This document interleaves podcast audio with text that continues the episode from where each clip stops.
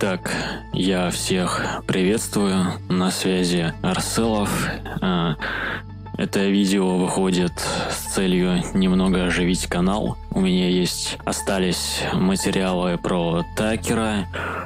А, у нас были планы говорить, продолжить говорить про неоплатонизм, позднюю античность и начинающее средневековье.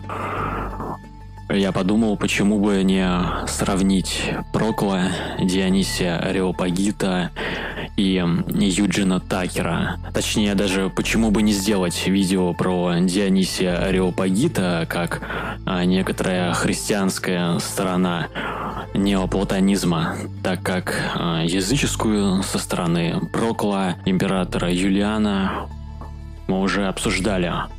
В этом видео мы э, будем двигаться по некоторой условной иерархии темноты. Да, начнем с Прокла, а, поднимаясь к Дионисию и к Такеру. А, где увидим, что то, что называется тьмой у Дионисия, это, скорее всего, никакая не тьма, а слово тьма там ну, какой-то риторический жест имеет, и сводить апофатику к а, философии тщетности на самом деле а, не получится. Хорошо.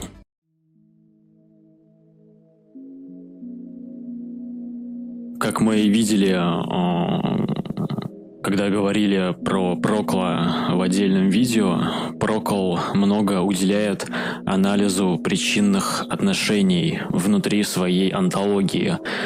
И эти отношения имеют диалектический заряд.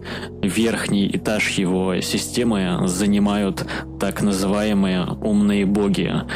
Эти боги порождают низшие этажи, где умные боги проявляют свою энергию.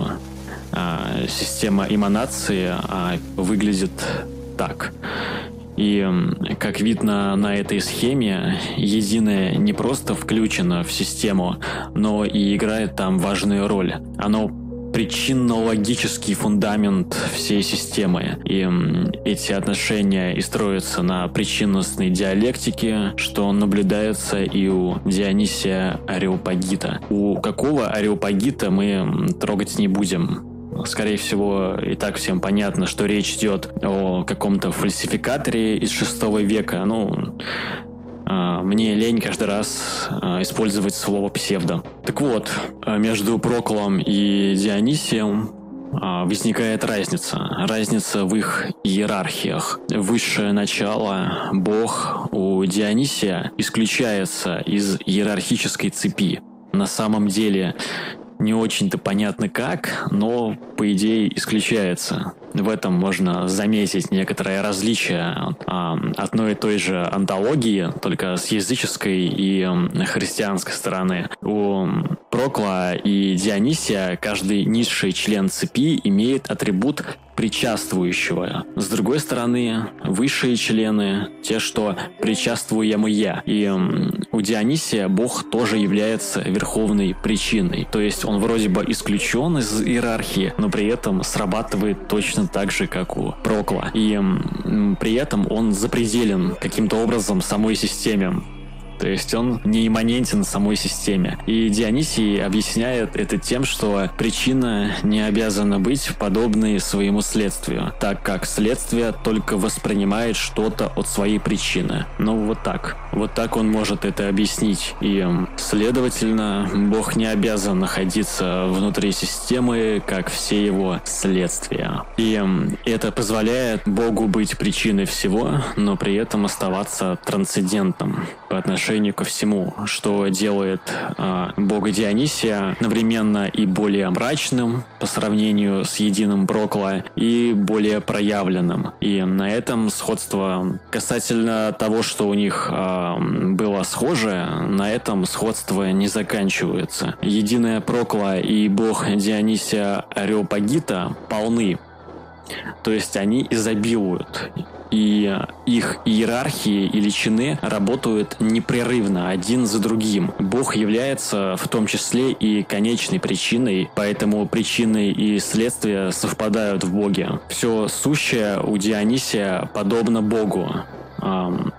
ровно настолько, насколько он обнаружается в следствиях. Очевидно, что неподобие играет большую роль, так как Бог по отношению к сущему трансцендентен. Обратно эта логика не срабатывает. Сам Бог нисколько не подобен сущему, но при этом возможно именование Бога, э, именования, которые соответствуют следствиям, в которых он проявляется. Дионисий здесь задействует концепты изображения и первообраза, Здесь возникает инверсия логики Дионисия и логики Прокла. Если у Прокла наименования высших богов могут накладываться на имена низших, имена причин на имена следствий, то у Ареопагита имена низших могут накладываться на имена высших чинов и иерархии, но только до некоторого предела, до той степени, где низшее выражает высшее. У Прокла в системе присутствуют его известные третьи элементы – медианы, there. Которые э, стоят между всякими двойственностями. У Дионисия в качестве этого выступает высшая причина. То есть вот таким образом и накладываются имена на Бога, что опять же подчеркивает э, более живые, если так позволительно выражаться, отношения с Богом. Имена не структурируют Бога, они не выявляют в нем различий. Имена именуют Бога всего сразу и если Бог именуется добром, это имя срабатывает на всего Бога и на все его выходы. И а, в неоплатонизме есть известная триада покой, исхождение, возвращение, где покой это по сути есть это самое единое, исхождение это то, что из него эманирует, и возвращение это возвращение туда-обратно. И у Дионисия этому соответствует э, сверхсущность, да, то есть на месте покоя сверхсущность, Бог, неуподобимость, э, Бог сверхсущ и ничему не подобен.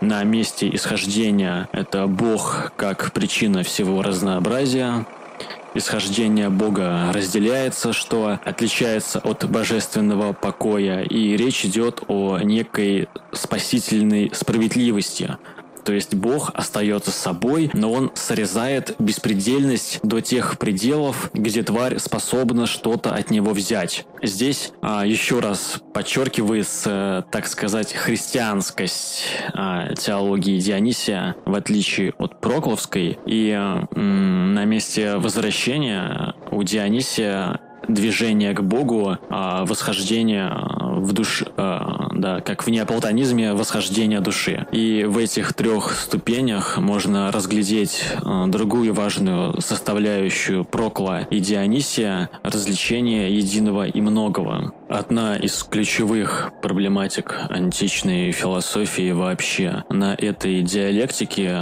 работают почти все онтотеологии, Первое есть единство, единство Бога. Второе есть явление Бога в качестве множества. И третье есть возврат множества к единому. Бог сразу является и не частью, и не целым частей, и сразу и целым, и частью. И понимая эту логику, можно понять логику срабатывания накладывания имен на множественность Бога. При этом необходимо со всей строгостью учитывать, что единство Бога превышает его множественности. Ну да, как иначе-то. И имена ипостасии относятся ко всему Богу, здесь нечего отнимать. Имена же, исходящие от сущего, да, которые со стороны сущего накладываются на Бога, накладываются на его проявление, но в конечном итоге никакое имя не оказывается верным по отношению к Богу. Таким образом, у Дионисия есть что-то вроде классов имен. Это, наверное, одна из самых э, скучных составляющих его философии. Это имена, которые можно назвать апофатическими. Это имена не подобности и отрицательности по отношению к свойствам. Катафатические имена различаются по их возникновению. Они делятся на имена откровения,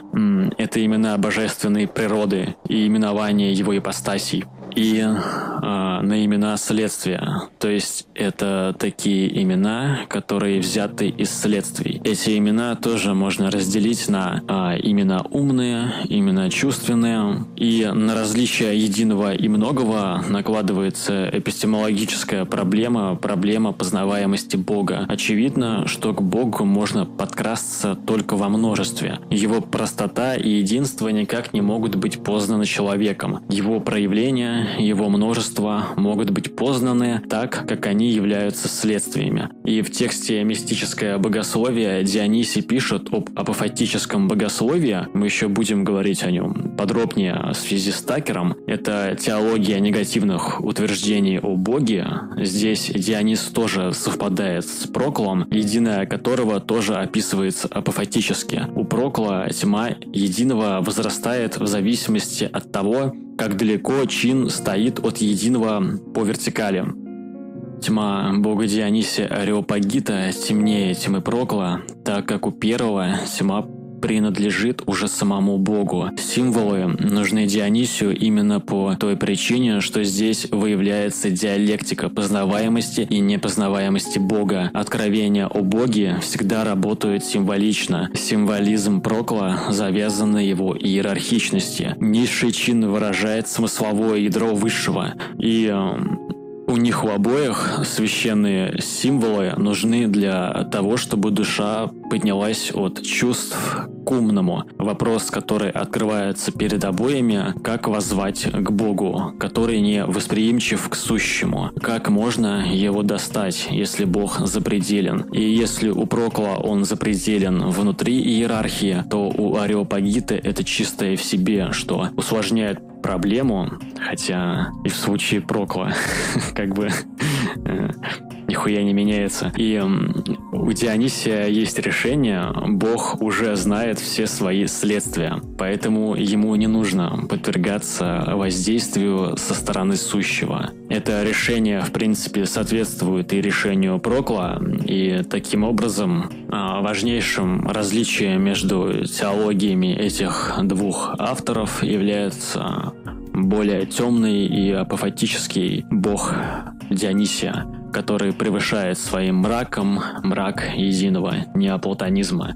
Символизм Дионисия более э, разносторонен и обширен, что объясняется тем, что его бог более загадочен и скритен. А он вроде бы и ближе, вроде бы и везде, и нигде. Что можно сказать за Прокла, в общем, Ареопагит постарался понабрать все, что можно у Прокла и показать, что э, христианский бог там по определению круче, чем этот э, языческий неоплатонический.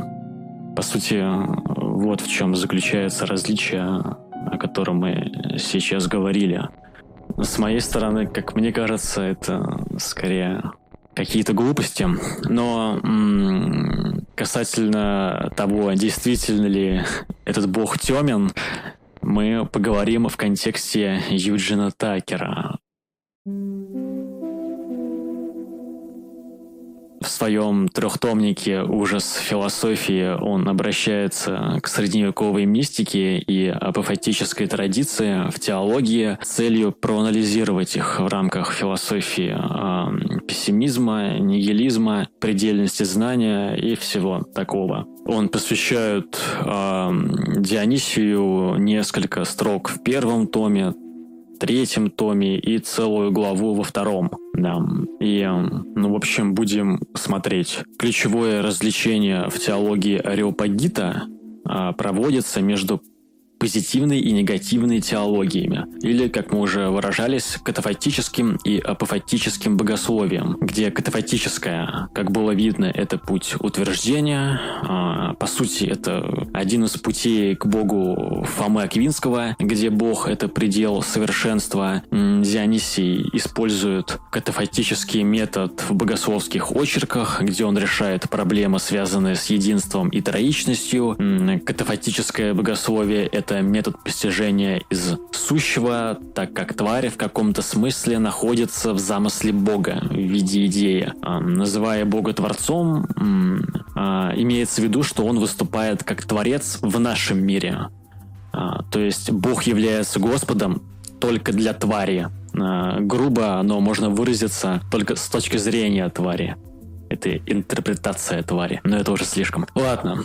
Такера интересует, само собой, не катафатика. А Такера интересует апофатика. Он показывает пределы не антропоморфного мистицизма, где принципиальным правилом является непостижимость божественного, и всякое описание которого должно быть отрицательным. Ну, еще раз это проговорим. Если какой-то человеческий атрибут X применяется к божественному, то это будет выглядеть так. Божественное — это не X. И для Дионисия отрицательный путь, если речь идет о сверхъестественном, имеет большее преимущество по сравнению с положительным. Он аргументирует это следующим образом. Если мы утверждаем что-либо о Боге, то мы постепенно будем переходить к низшим положениям, все дальше уходя от сверхъестественного. Но если мы идем отрицательным путем, то мы от низших идем к более существенным, то есть мрачным аспектам сущего. Мы приближаемся к неведению. Юджин Такер классифицирует эту сборку апофатики следующим образом. Мистицизм Ареопагита по сути является горизонтом человеческого знания. Это разновидность суперлативной тьмы, которая отличается от диалектической и безосновной тем, что первая стоит на оппозиции света и тьмы, а вторая на отсутствие всякого основания. Суперлативная превосходящая тьма апофатики Ареопагита потому и означает горизонт знания, что это тьма, которая так или иначе присутствует, хоть это, строго говоря, и не выражается. Мрак или тьма божественного означает непостижимость для человека, и негативность этого бога заключается не в том, что он испытывает нехватку, а в том, что он непостижим, то есть суперлативен. А, что означает в таком случае слияние с Богом? И Дионисий описывает это как отрицание за гранью утверждения. Должен произойти отказ не только от себя, но и от всего остального сущего. Подобное освобождение позволяет слиться с, с божественным мраком. Данный аспект показывает, что целиком теология Ареопагита не укладывается в тщетный пессимизм Такера, у которого тьма выступает как отсутствие всякого основания, и для которого антология выступает нехваткой, а не полнотой, как в неоплатонизме от Платина до этого Дионисия и вообще до всех этих онтотеологий. Важным аспектом теологии Дионисия Ареопагита является двойственность. Божественное описывается двойственностями, такими как сияние божественной тьмы, да, тут и сияние, и тьма, и присутствие тьмы делают теологию Дионисия отличной от такого типичного неоплатонизма, где все тупо изливается, светит, сияет. Э, двойственность тьмы Дионисия Ареопагита возникает из развлечения позитивной и негативной теологии, одновременное присутствие и отсутствие, оказываясь во тьме, в абсолютной бездеятельности и незнании, совершается переход, сверхразумное уразумение. Этот эпистемический переход можно схематизировать следующим образом. Первое — это внеэмпирическая тьма, которая выходит за пределы всякого осязаемого. Бог не является ни сознанием, ни душой. Второе — это внеконцептуальная тьма, которая выходит за пределы всего мыслимого. Бог не является ни разумом, ни мышлением, ни числом, ни равенством, ни неравенством. В контексте современной философии стоит проблема различия, и Такер наталкивается на угрожающую мысль. Не является ли этот Бог делезианским, который плодит различия, которые становятся условиями для повторений? То есть не является ли этот Бог машиной. И, ну, вообще-то крутой заход, но чтобы там разбомбились, скажем, что э, не, не может он быть э, машиной, потому что он там выше, чем э, различия по определению. Бог там не является истинной. И э, Дионисий в пятой главе э, текста о мистическом богословии прямо пишет, что Бог не является ни светом, ни тьмой, что, ну, еще раз подчеркивает условность данного наименования. И третье — тьма неведения, которая сверх всякого разумения, ощущения и так далее.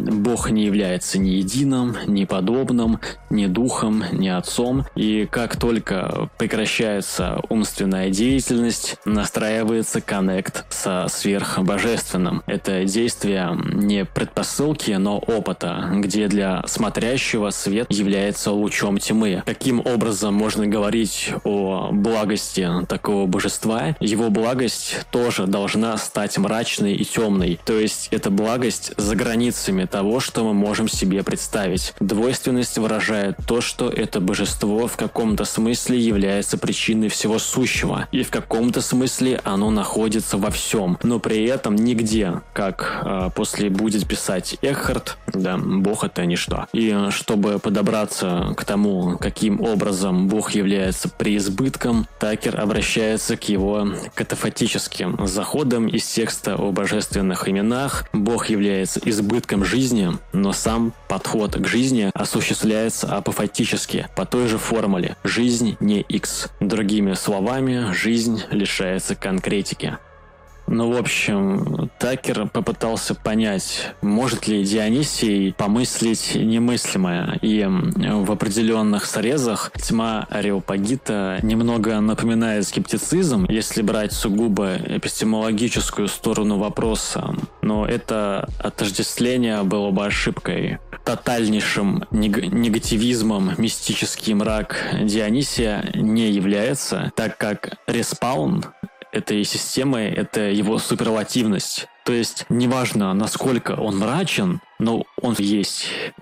Это тьма, но тьма, которая а, есть, даже если это есть за пределами нашего понимания. То есть так или иначе можно не использовать слова вроде тьмы, так как все равно, что бы это ни было, оно есть, и оно еще и щедро раздаривает благости. Такая у нас в апофатике тьма можно как бы выписывать из движа. Ну ладно. Ну, короче, это отличает а, тьму апофатики от тьмы отсутствия всякой тьмы, да, тьмы безразличия а, в тщетном космосе Юджина Такера. Так, ну хорошо, мы подходим к концу этого видео. Ожидаем следующих. Ожидаем следующих видео. Подписываемся на канал, на телеграм, поддерживаем. До связи.